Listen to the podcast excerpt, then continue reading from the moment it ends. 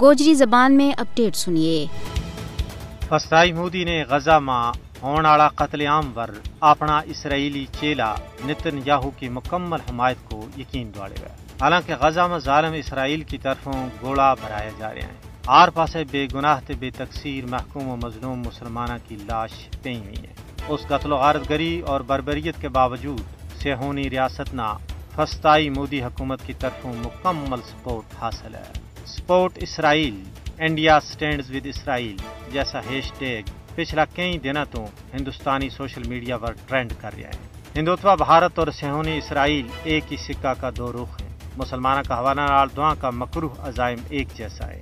دو ہی مسلمانہ کے خلاف نسل پرستی اور ظلم و ستم کا جرائم کو ارتکاب کر رہا ہے۔ ہندوستان اور کشمیر ماں فستائی مودی مسلمانہ کے خلاف ظالم اسرائیل کا طور طریقہ استعمال کر رہا ہے نتن یاہو غزہ ماں نسل کشی کر رہے ہے مودی کشمیر ماں اس کا خوراور ٹر رہے ہے بھارت کشمیر ماں اپنا نو آبادیاتی ایجنڈا نہ اگے بدان واسطے اسرائیل کا اشارہ ور ٹر رہے ہے کشمیر کے اندر ظلم و جبر کا وہی ہتھ کنڈا ہے جڑا فلسطین ماں اسرائیل کا ہے۔